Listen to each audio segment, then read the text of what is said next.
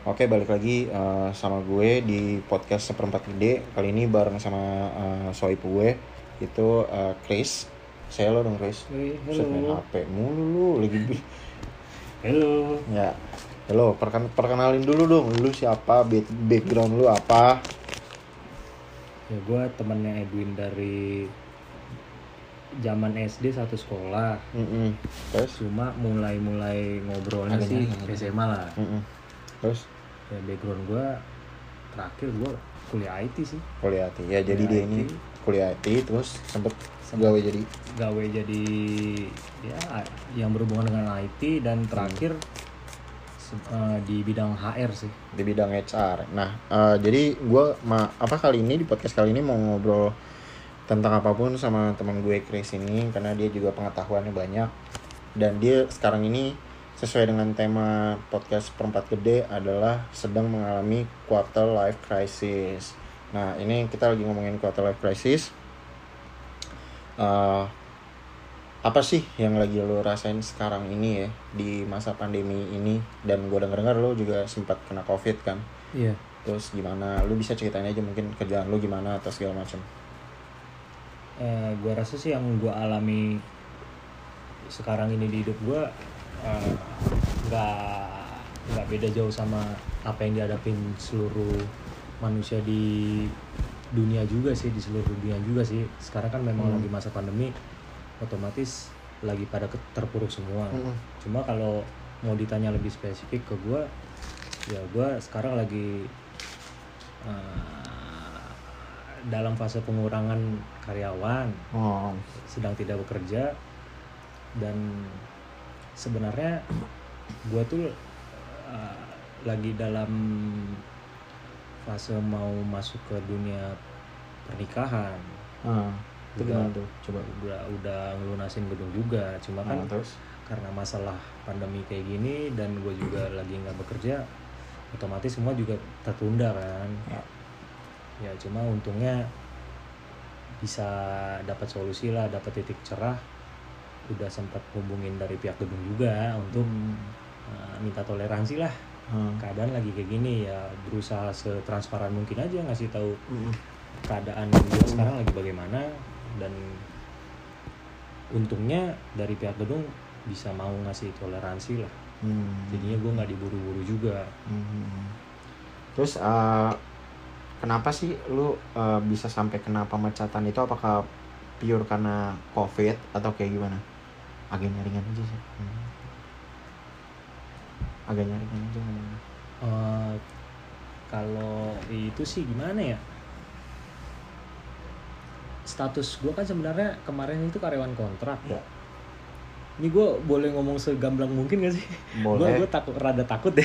Cuman ya mungkin gak usah sebut in- nama instansi kali ya. Oh, iya, coba iya, sebut iya, aja iya. apa kayak kalau kemarin sih gue ngalamin yang namanya ya gimana ya gue bilangnya ya kayak dibohongin kayak dihianatin terus terus? sama orang yang gue anggap tanda kutip teman Nah, gitu terus? kan. Sampai imbasnya sekarang juga gue jadi insecure sama orang nggak nggak gampang percaya sama orang. Nggak gampang percaya oke. Terus? Iya. Cuma kalau untuk spesifik kenapa gua akhirnya Hmm. mengalami pemecatan itu ya kurang lebih kata simpelnya itu gue ditumbalin lah, Hmm, hmm, hmm. ditumbalin cuma kayak gue ngerasa kayak nggak enak aja sih diomongin di sini gitu. Nggak apa-apa sih, nggak apa-apa, nggak apa-apa. Cuman Iya. intinya lu adalah salah satu korban dari keadaan ini yaitu COVID-19 Iya. ya kan, yang bikin banyak sekali uh, apa namanya ladang pekerjaan orang-orang tuh tertutup dan uh, sahabat gue ini salah satunya yang kena gitu loh. Jadi buat teman-teman yang masih bisa kerja gitu, terus masih bisa punya, penghasilan tetap uh, per bulannya, kayaknya mendingan rada-rada bersyukur aja sedikit sih sebenarnya. Iya, benar. ya nggak sih? Iya. Nah, nah terus eh, lu juga udah sempet ini kan, maksudnya pasti lu lagi nge- ngelamar-lamar Iya kan atau dong, gimana? apply apply dong. Itu itu gimana tuh? Apakah ada progres atau Gue jujur ya, Hmm. sebelum adanya masa pandemi gini kan gue juga sempat ngalamin yang namanya pindah kerja kan. Hmm, itu juga eh, masa nganggur gua paling lama pak zaman-zaman sebelum pandemi itu paling lama lima bulan. Hmm, lima bulan. Itu udah dapat kerja lagi gitu kan. Terus? Ini nggak tahu kenapa selama pandemi ini gua ker- ngerasa kayak susah banget ya dapat kerja ya. Hmm. padahal mah usaha gua hmm, apply apply doa juga. Hmm, hmm. udah dua hal utama itu gua lakuin gitu loh. Cuma cuman ya, belum belum belum ada aja titik terang gitu. belum ada titik terangnya terus apa yang membuat lo survive gitu di tengah-tengah keadaan kayak gini? Gue cari ini sih cari temen yang bisa nggak usah temen lah siapa pun itu yang Hmm. bisa memang mengerti apa yang jadi pergumulan hidup gue sekarang Mhm. dan sejauh ini ya cuma satu dua orang sih yang bisa Hmm. ngerti apa yang gue rasain sekarang Hmm. yang bisa sharing sharing sama gue Mhm. Nah kan di umur sekarang ini pasti lu juga ngerasa circle kita tuh makin mengecil sih? benar benar Nah, lu juga ngerasain hal itu kan? ya Gimana tuh menurut lu? Kayaknya ini juga berlaku buat semua Hmm. orang juga ya Ya, semakin nambah umur otomatis circle pertemanan juga makin mengecil gitu kan Iya bener bener bener entah itu dianya sudah berkeluarga atau mungkin jadi gara-gara kesibukan masing-masing jadi jarang komunikasi Jarang otomatis nongkrong juga gitu. jadi circle-nya juga ya dia memisahkan diri dari circle kita yang Eh, dulu iya. kan bisa juga kan Iya. Karena ada contohnya. Ya? Kebetulan di dalam pertemanan kita sendiri tapi ya udahlah. Cuman uh, sekarang ini uh, uh, berarti bisa dibilang lu ini lagi dalam fase quarter life crisis ya kan? betul Tapi lu itu walaupun lu lagi kesusahan kayak gini, sebenarnya lu tahu nggak sih arah lu mau ke mana sekarang ini? Apakah lu masih mencari-cari atau gimana? kalau arah sebenarnya udah jelas banget Win Apa tuh? Gue rencana hidup yang gue planning itu Mhm. udah sangat jelas Nah, terus sesaat sebelum pandemi ya ya. arahnya mau ke mana Hmm. gue udah mencoba untuk Hmm. bukan mencoba gue udah menjalani kehidupan yang Hmm. pekerjaan yang bisa dibilang ya udah rada Ya. settle lah Ya, sebagai anak terus? muda gitu kan makanya gue memutuskan untuk menikah gitu kan Ya. gedungnya juga udah gue lunasin gitu Ya. kan ya Tapi ternyata ternyata ya tidak jelas. fuck up aja hidup gitu fuck kan up aja gitu. Cuman uh, tadi uh, sempat sebelum podcast ini dijalanin sempat ada obrolan terus juga uh, Chris ini ngomong nih tapi di masa pandemi ini gue jadi bisa lebih apa sih tadi lu bilang bijak lah bijak gitu ya kan? untuk eh, meresponi segala sesuatu Hmm, bisa kasih contoh nggak mungkin yang bisa lu share aja kalau Edwin ini sebenarnya hmm. Temenan sama gue kan udah lama banget ya udah Hmm. tau lah karakter gue gimana Hmm, hmm, gue ini kan tipikal orang yang meledak-ledak hmm. dalam ya- dal- dalam hal emosi Hmm, hmm. gue lah kalau misalnya gue bentrok sama orang nggak suka atau bagaimana ada masalah otomatis langsung gue keluarin dah tuh emosi gue kan Hmm, hmm. cuma dari pelajaran hidup apalagi gue yang alami gue sekarang yang gue alami sekarang nih Ah, ah.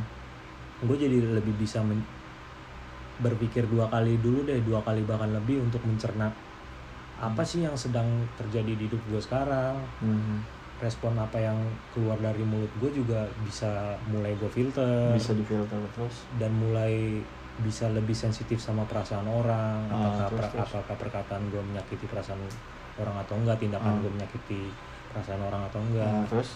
Itu. Cuma itu perubahan dalam selama pandemi ini yang lo- yang gue sadari sih itu. Cuma kalau dari eh, perspektif teman gue ke gue gue juga kurang paham ya. Cuman emang uh, di pandemi ini tuh banyak belajar juga sih gue jadi kayak ya itu tadi salah satunya mungkin kalau kan bisa lebih uh, bijak ya kan? Dalam apa berkelakuan gitu ya kan? Ya ini memang memang ada ada beberapa juga. Maksudnya gue juga banyak sekali perubahan mindset di hidup gue terus habis itu eh, apa namanya banyak juga hal yang eh, mungkin yang dulunya gue ngira gue ngira nggak bisa gue rubah sekarang tuh sekarang jadi bisa gitu. Ya udah mungkin ini agak sedikit eh, apa namanya karena satu dan lain hal nanti kita lanjut lagi. Eh, kayaknya gue ada suatu urusan dulu. Tapi nanti kita lanjut lagi nih karena bakalan pindah ke mobil sih habis ini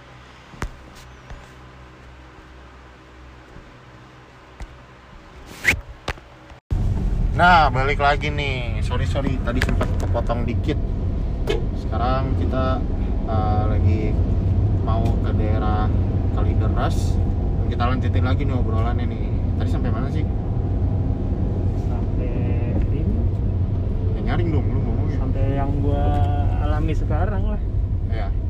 yang masalah gua baru keluar kerja itu Ah, ah, ah. Terus lu uh, maksudnya lu bisa ngerasain perubahan, lu jadi yang bijaksana. Itu lu menilainya dari diri lu sendiri atau orang lain? gue sih inisiatif dari diri gue sendiri ya Hmm. mungkin Terus? karena gue terlalu banyak waktu luang di rumah gue jadi kayak Jadinya lebih ya karena banyak di rumah jadi mungkin referensi gue dari yang gue suka tonton dari entah itu YouTube entah itu Ah. Netflix ah. Bahwa kalau kepribadian gue ini tuh sebenarnya ya kurang baik lah yang meledak-ledak gitu kan Ah, ah. terus gue juga jadi kayak berinisiatif untuk Ah. merubah diri gue sendiri dari inisiatif diri gue sendiri bukan bukannya dari orang lain gitu loh karena gue juga ngerasa kalau kalau misalnya gue yang jadi orang lain yang ngelihat ada nih orang nih meledak-ledak nih ngomongnya nih ber- berekspresinya nih kan gak enak Terus? jadi gue berusaha memposisikan diri gue sebagai lawan bicara gue juga kan jadi gak enak gitu loh Terus? ya udah gue berusaha mengon- lebih mengontrol aja emosi gue Tapi uh, lo main sosial media nggak? kurang sih Kurang. iya, Ada. gue gue nggak terlalu aktif di sosmed ada ya? sih ada. Cuma gue nggak aktif aja Apa alasan lo? buat apa Kenapa lo bisa ngomong kayak gitu? Apa apa gitu sampai akhirnya lo memutuskan oke gue done with social media lah. bukan bukan suatu hal yang penting kalau dari persepsi gue ya Hmm. dari pers dari perspektif gue itu nggak terlalu penting buat hidup gue sih Nah, nggak tahu nggak tahu guanya yang kurang gaul atau gimana ya sih. Tapi sebenarnya itu masing-masing dari orang sih. iya Karena juga gue juga punya teman yang benar-benar nggak ada sosial media sama sekali. Nah, eh, lu pernah di umur sekarang nih, umur lu sekarang berapa sih? 27 mau 27 mau 28 28 nah Iya. eh, lu ini kan berarti kan kita lagi di fase quarter life crisis nih nah lu tuh ngerasa iri gak sih dengan pencapaian teman-teman lu iri sih enggak ya cuma gua kayak lebih ke bertanya-tanya aja gitu loh. Bertanya-tanya kenapa tuh? Kok eh, bukan kok sih maksudnya kayak teman apa ya yang dilakukan teman gue sehingga bisa dalam fase yang seperti itu gitu nah loh terus?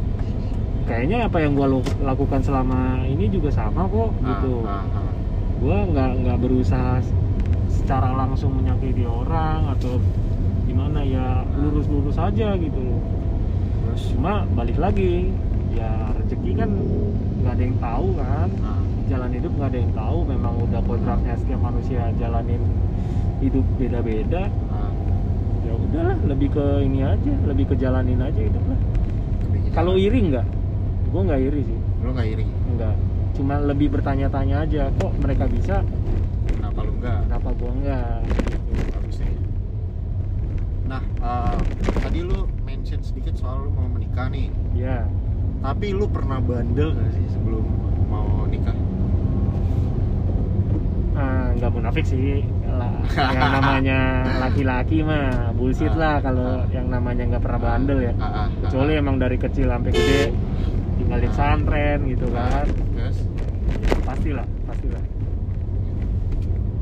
Nah, lu bisa ceritain nggak sedikit kebandelan lu pernah ngapain aja, bagaimana? Tenang aja bro, di sini classified. Teman-teman gue semua santai sih. bandelnya Gak, nggak harus nyebut nama ya. Bandelnya- Pengalaman lu mungkin dengan ya percewek-cewekan. kalau bandelnya gue bandel standar anak laki sih ya Apa tuh standar anak lu laki? nggak anjing Yeay, ceritain lah kan kita mau tahu nih gimana nih soalnya kalau di podcast gue gue ngajarin teman-teman buat cara dapetin cewek maksudnya gitu setting gitu-gitu. Mungkin lu bisa share gitu gimana caranya lu bisa deketin cewek gitu apa gimana? Mungkin bisa di share pak? Eh, kalau gue bisa dibilang gue menganggap diri diri gue sendiri culun sih kalau Culun. untuk eh, langsung ini langsung gimana ya? Mencoba pendekatan langsung gitu loh. Nah, kalau gue lebih ke dating apps. Oke. Apa nih? Lu pengalaman lu pakai Ah. apa aja? Pakai apa aja? Platformnya apa aja? Itu gue start dari dari kuliah sih mulai mulai nyoba dating apps ya. Nah lu pakai platform apa? Tinder. Tinder oke. Terus? Tantan. Anta bedanya apa sih? Gak ada bedanya dating apps. Gak ada kelebihan atau kekurangan sama aja lah dating apps mah. Oke. juga kok Oke, jadi sekarang uh, boleh dikasih tau nggak nih uh, ke teman-teman gimana sih pick up lines lu pertama kalau ke cewek gitu. Nah, misalkan lu match nih sama cewek nih, apa yang lu lakukan? gua ini sih lebih jadi cowok sopan dulu pertama-tama cowok yang terkesan sopan Iya. Misalkan nih, gue cewek nih kita match nih, lu ngechat apa biar terlihat sopan gitu? ya biasa aja sih kayak Hai Nah, uh, nice to match with you nah, selalu gue biasa buka sih Ah, kata-katanya nice to with you. Nah terus, ya udah masuk masuk fase introduce kan masing-masing. Hmm, terus. Nah, uh, lu bisa berkembang sendiri nanti kan? Berkembang sendiri oke.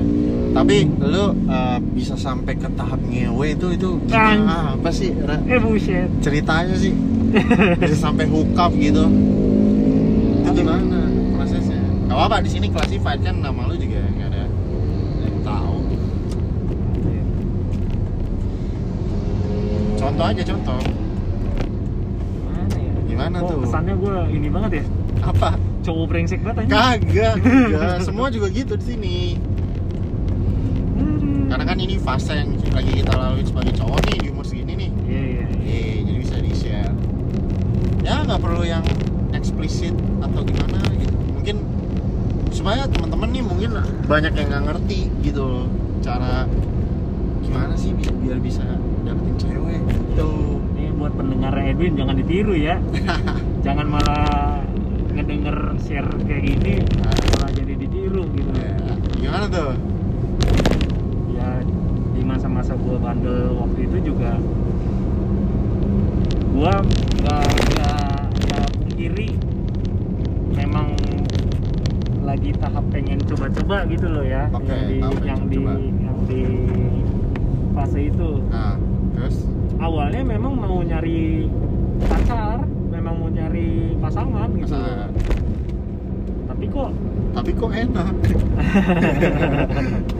gimana gimana? Tapi kok? Tapi kok dapetnya ya lumayan. Nggak tahu ya ini bisa dibilang berkah atau kutukan gitu ya. Kok dapetnya lumayan banyak gitu loh. Nah, Cih, mau nyombong nih bagaimana nih, Pak? ya, gimana ya? Terus, terus. Iya makanya tadi kan gue bilang entah ini berkah entah ini kutukan gitu loh ah, ah, ah. dapatnya ya faktanya seperti itu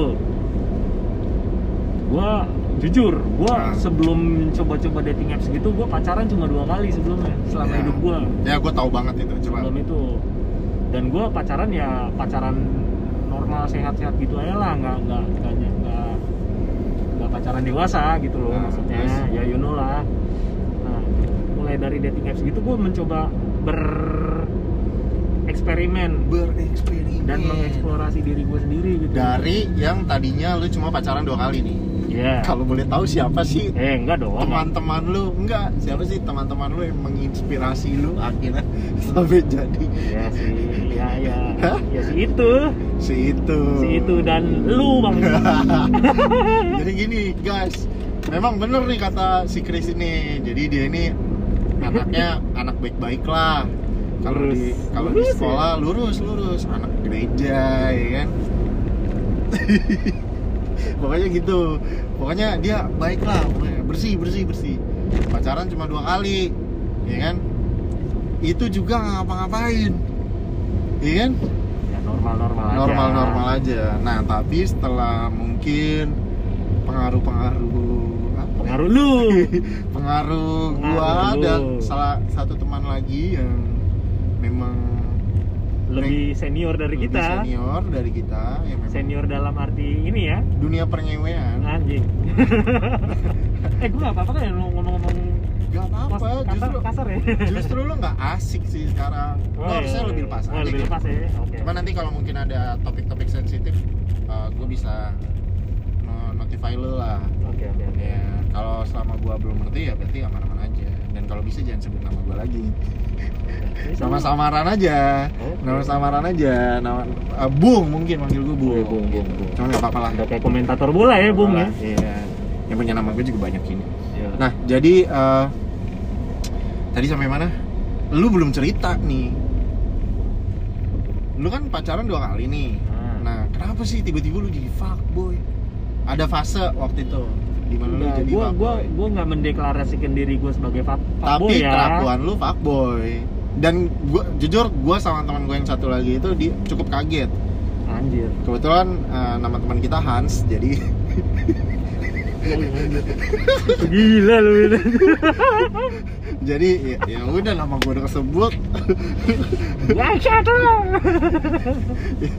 Jadi eh, ya teman gue si Hans itu dia juga maksudnya kita kaget gitu loh kok si Chris tiba-tiba begini gitu loh tiba-tiba kok datang-datang eh guys gue ngewe nih guys gitu loh. Jadi kita, kita jadi kaget semua loh Pak. karena dia anaknya lurus banget lurus banget cupu banget lah kasarnya. Nah masalahnya nih anak nggak tahu ya mungkin pas gua sama teman gue yang satu lagi si Hans itu ngobrol apakah dia diam-diam mencatat atau gimana gua nggak ngerti deh tapi ini kita mau tahu langsung kisah-kisah dia yang saat gua mendengarnya gua agak amazed sih karena nggak perlu dia mesin itu tuh suatu hal yang nggak yang nggak harus ditiru ya Oke, jadi eh, gimana nih? Ada pengalaman di, eh, ini si Chris ini bahkan bisa bikin cewek sampai nyusulin dia dari luar kota, gila gak? Untuk datang ke hometown kita nih. Gimana coba bisa lo ceritain gak sih? Maksudnya, kok lu trik lu apa gitu? udah enak sih sebenarnya bahas-bahas kayak gini ya aduh Gak apa-apa, gak apa-apa. Gak usah terlalu eksplisit. Gimana? Yang sini aja maksudnya intisarinya nih, intisarinya apa sih yang bikin cewek tuh bisa tertarik sama kita gitu? Kalau kalau yang case yang dari ini ya Luar kota. yang dari luar Ah. kota itu purely ini aja sih purely gua nggak merencanakan sih Nah, terjadi begitu aja terjadi begitu aja. Eh gimana? Coba ceritain detail kita ya, mau tahu. ya biasa bia- lobby-lobby biasa lah pendekatan biasa Mm, terus? cuma kan gue memang tujuannya pada saat itu di fase itu gue mau mengeksplorasi diri gue itu lebih leb- gimana ya berlebihan gitu loh Berlebihan. berlebihannya Kenapa? gini nih jadi gitu? tuh mengang gue mulai tidak menghargai wanita nih sedap. iya karena gue mulai memperlakukan wanita itu sebagai Bagi apa kayak nih? sesuatu yang bisa dicapai semakin cepat lu ditaklukkan kalau semakin lu cepat bisa taklukan istilahnya piala lu nambah Widih. itu pemikiran gue yang salah Nah. pada saat itu Hmm, terus? ya udah pokoknya gue ada gue pakai inilah jurus-jurus andalan lah Hmm. Terus? kata-kata bullshitnya cowok lah gimana Nah, kata bullshit cowok. Oke, terus? Ya, pertamanya ya udah pasti ya sopan dulu gue pasti kalau misalnya perkenalan pertama sama cewek itu udah pasti sopan gue gue bukan tipikal cowok yang belak belakan langsung Minta apa? ya menurut gue itu kampungan lah yang kayak gitu kan Benar, benar banget. Ya Gimana tuh biar bisa semua? ya biar ya kayak tadi gue gue introduce myself itu Nah, as a polite person gitu loh Nah, oke jadi mis- misalkan match nih, lu langsung bilang hai Sinta misalnya. ya ya Terus gitu uh, Hai. oh, oh hai gitu. Siapa nice to meet gitu. you gitu Ya, nice to meet you. Terus gue biasa lah nanya backgroundnya dulu hmm, kayak kamu tinggal di meskipun mana. gue udah tahu ya ini nih kita nge-share sedikit soal dating apps nih. Dating apps kan itu kan udah ketahuan nih dia da- dari daerah mana kan sebenarnya. Iya, kan iya, even dia berapa kilo dari kita pun kelihatan. Iya. cuma gue ya udah gue tetap aja bahas gitu kayak "Lu tinggal di mana? gitu. Nah, keseharian lu apa? Kesibukan lu apa? kayak gitu. Nah. udah kalau dirasa udah klop gue biasanya udah langsung minta kontak Minta kontak, minta nomor telepon. iya minta nomor telepon. Lu tipe tipikal yang chattingan eh bro bisa mau minta tolong nggak? cariin vape gua dong warna abu-abu Ah, sorry nih guys sorry nih guys sorry nih guys kita lagi di mobil gua butuh nikotin. Mobil nggak santai banget. Kagak ada lu kayaknya nggak bawa deh. Seriusan lu? Oh nggak nggak di samping gue nih sorry sorry thank you. Berbagi sam Iya. sorry sorry sorry random. Ya eh, jadi gimana? Sampai mana tadi? Mana ya?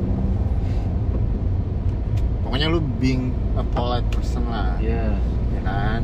Terus uh, maksudnya uh, terkadang gini bro. Gue sering banget nemu tipikal match gue cewek-cewek di dating apps itu kayak ya udah ngobrol kamu tinggal di mana? Gitu kan. Hmm. oh aku tinggal di Semarang misalnya misalnya. Iya Ya kan? Itu gimana? ya kayak udah basi aja gitu. Basi memang basi. Nah, gua gua akuin gua itu basi. Perkenalan itu tuh sebenarnya tuh kayak paling malas aja gitu loh. Apalagi kalau memang goal lu un- bukan untuk cari pasangan ya. Nah, memang ya udah lu jadi cowok brengsek lu cari FWB-an aja gitu loh. Nah terus? Itu suatu hal yang basi banget tuh. Hmm, fase yang pertama itu. Ya udah tapi mau nggak mau ya tetap sabar-sabar dulu aja gitu kan. Hmm. Cara lu membedakan cewek yang uh, sabi nih untuk dilanjutkan sama cewek yang kayaknya ribet deh gitu. Itu gimana cara lu bedainnya? Cari tanggapan chatnya aja. Kayak gimana? Dari tanggapan chatnya kalau emang kita jadi kayak setengah mati nyari topik gitu orang yang nggak asik Nah, biasanya udah gue cut lang- langsung di situ. Langsung tuh langsung dulu cut. Lebih baik skip ya daripada iyalah buat apa nunggu nungguin satu yang ini aja belum kenal gitu loh kok lu Ah. udah kayak jual mahal banget anjir Iya, gitu. kan. tapi bener gak sih biasanya nih cewek-cewek yang jual mahal tuh kayak cewek-cewek kurang ya gak sih? Iya sih? Sorry to say ya. Bener kan? Iya men- statement sorry, bener kan? sorry to say aja nih. Malah gimana gimana gimana? Sejauh ini yang gue temui sih begitu. Hmm. makanya sekali lagi sorry to say nih. Kayak faktanya sih sebelum faktanya faktanya kayak gitu. Karena uh, uh, bisa dibilang yang match sama teman gue ini tuh biasanya memang yang cewek-cewek yang sugap-sugap sih maksudnya yang berkelakuan baik gitu cantik juga gitu loh.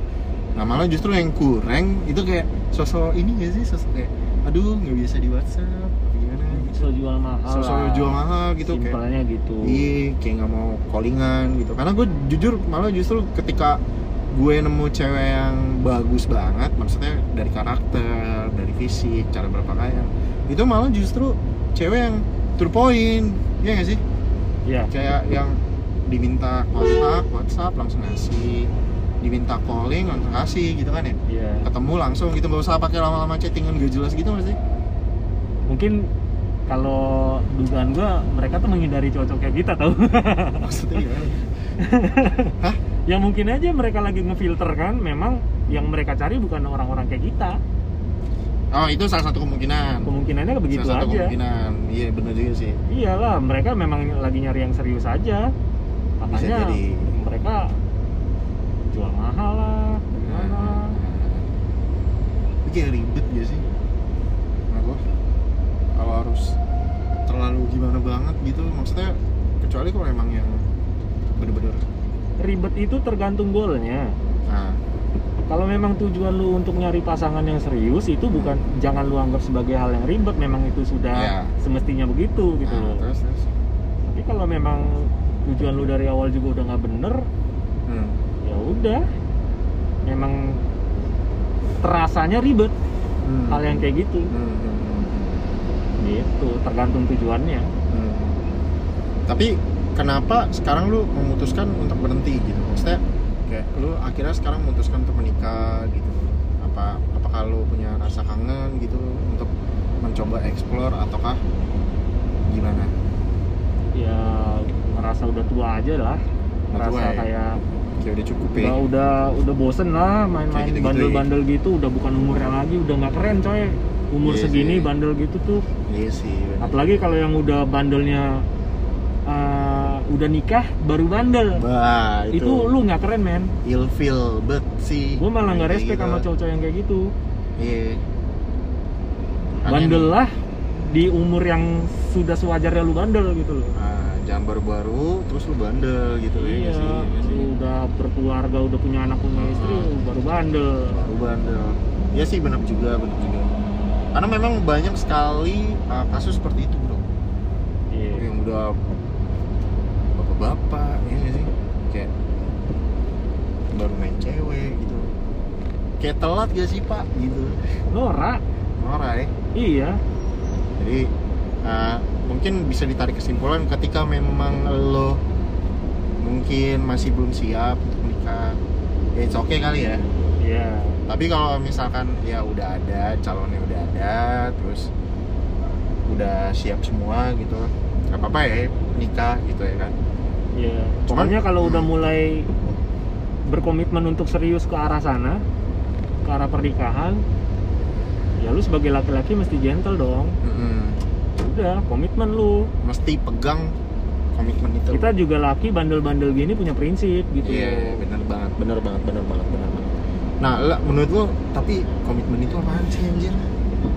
Komitmen.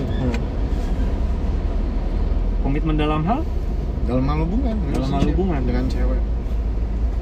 Kalau yang udah mau masuk fase pernikahan lu harus tahu juga eh, apa arti pernikahan itu. Nah apa tuh?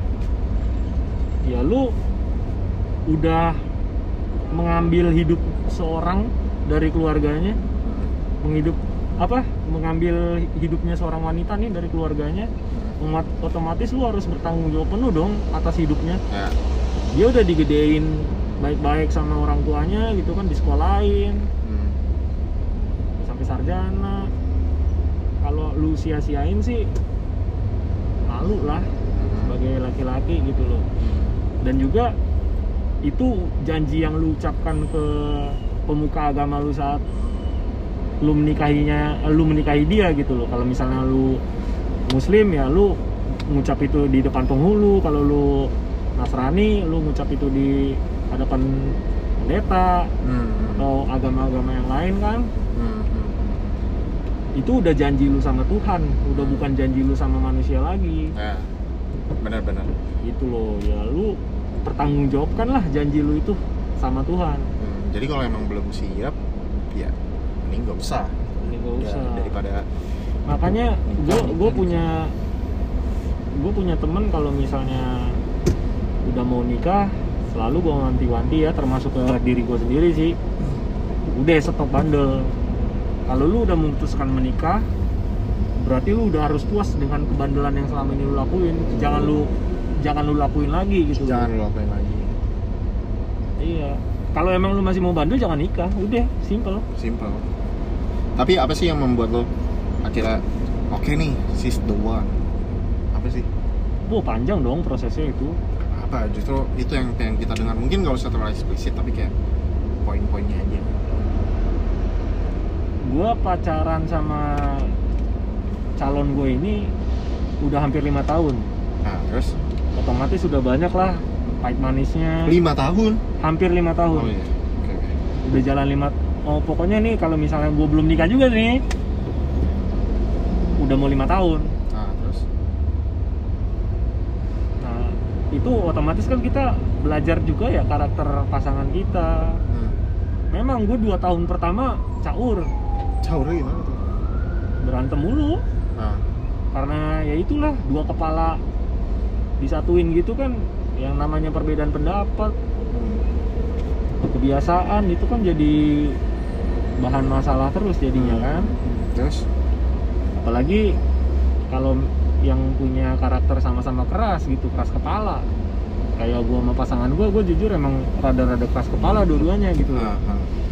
itu nyatuinnya tuh susah gua dua tahun loh baru bisa bener-bener akur ya.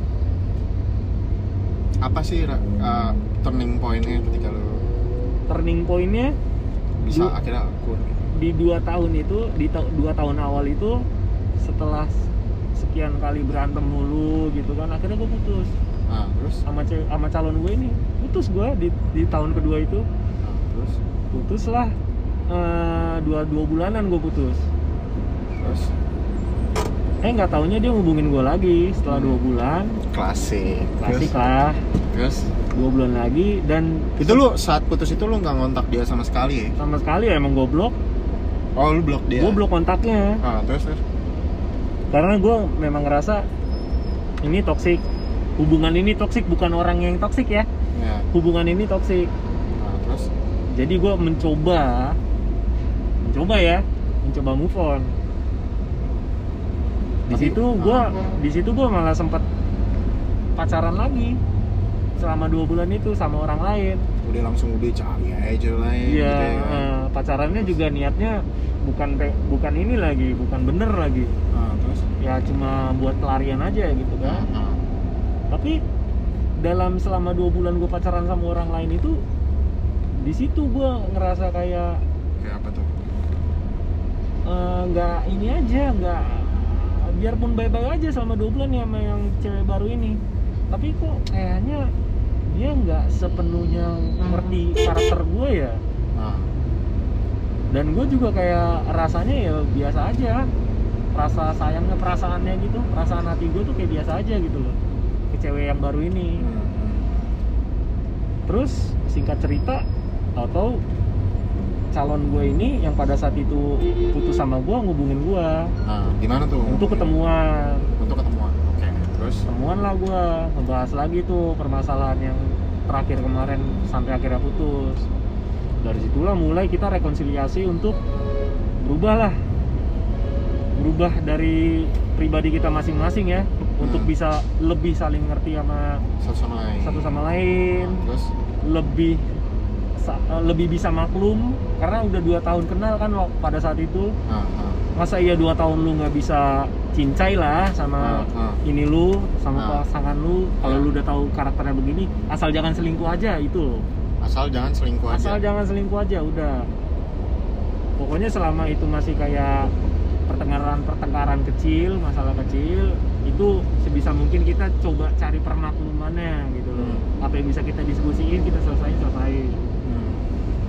ya udah setelah itu gua memutuskan untuk ya udah kita coba perbaikin hubungan ini Hmm.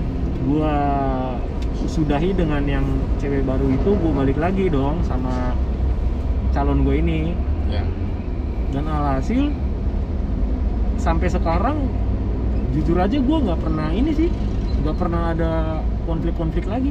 Berantem berantem lagi tuh udah nggak sampai ada sekarang. Sampai sekarang. Itu kata-kata putus saya udah nggak ada lagi. Dari mulai yang dua tahun beri eh dari mulai yang dua tahun itu ya. Nah, ini sampai sekarang udah mau jalan lima tahun kagak ada.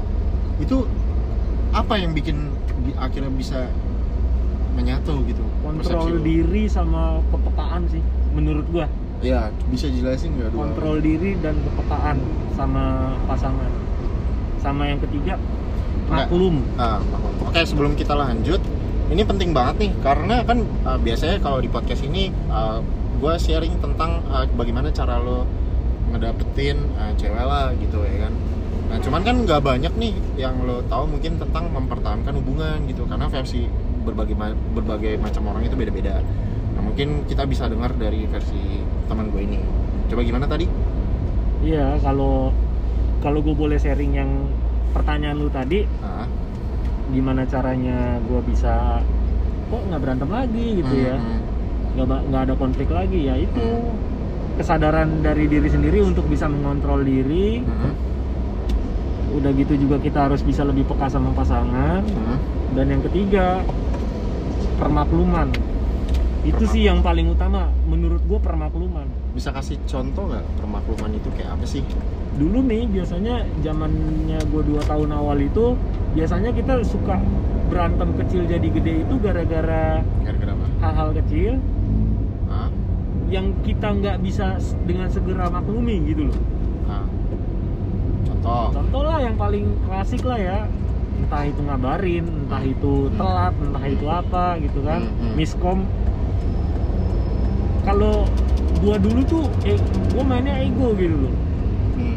gua gua ngerasa diri gua benar pasangan gua salah. Hmm. dan Ternyata? kalau dan kalau udah pasangan gua salah gua bakal segitu marahnya win. Marah lu to the point KDRT gitu. gua tegur dong enggak enggak. Gua gua, gua tegur. Nah, salah lu di sini nih. Salah lu di sini nih terus? Nah cuma ya itu tadi kita sama-sama keras kepala. Ah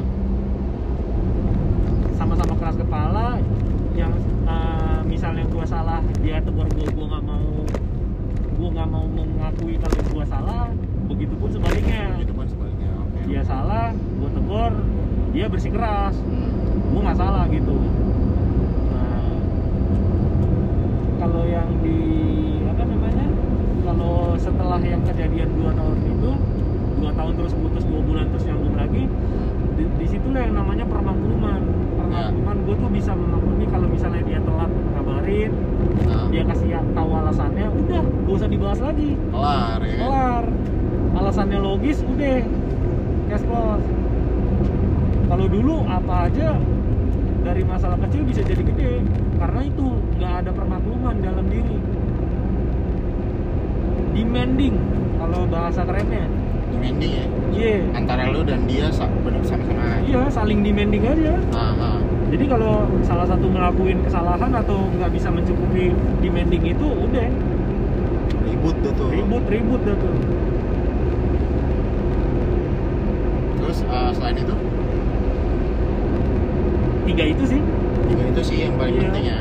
Cuma akhirnya sekarang udah aman lah ya ah, relationship lo udah nggak pernah malah ya berantem iya ya. aman banget kalau nggak aman nggak mungkin dong gua ah, iya. eh, ngelunasin gedung Jadi uh, oke, uh, congrats uh, buat Chris udah berhasil survive di tengah covid ini. Bahkan ada rencana yang menurut gue mulia sekali ya uh, Iya. untuk menikah. Uh, thank you banget udah hadir di podcast seperempat gede ini. Uh, berikutnya nanti mungkin kita bakalan bahas hal yang lain lagi di lain kesempatan. Thank you banget ya Chris ya. Eh, sama-sama Ya, thank you banget tuh uh, buat yang udah dengerin ya.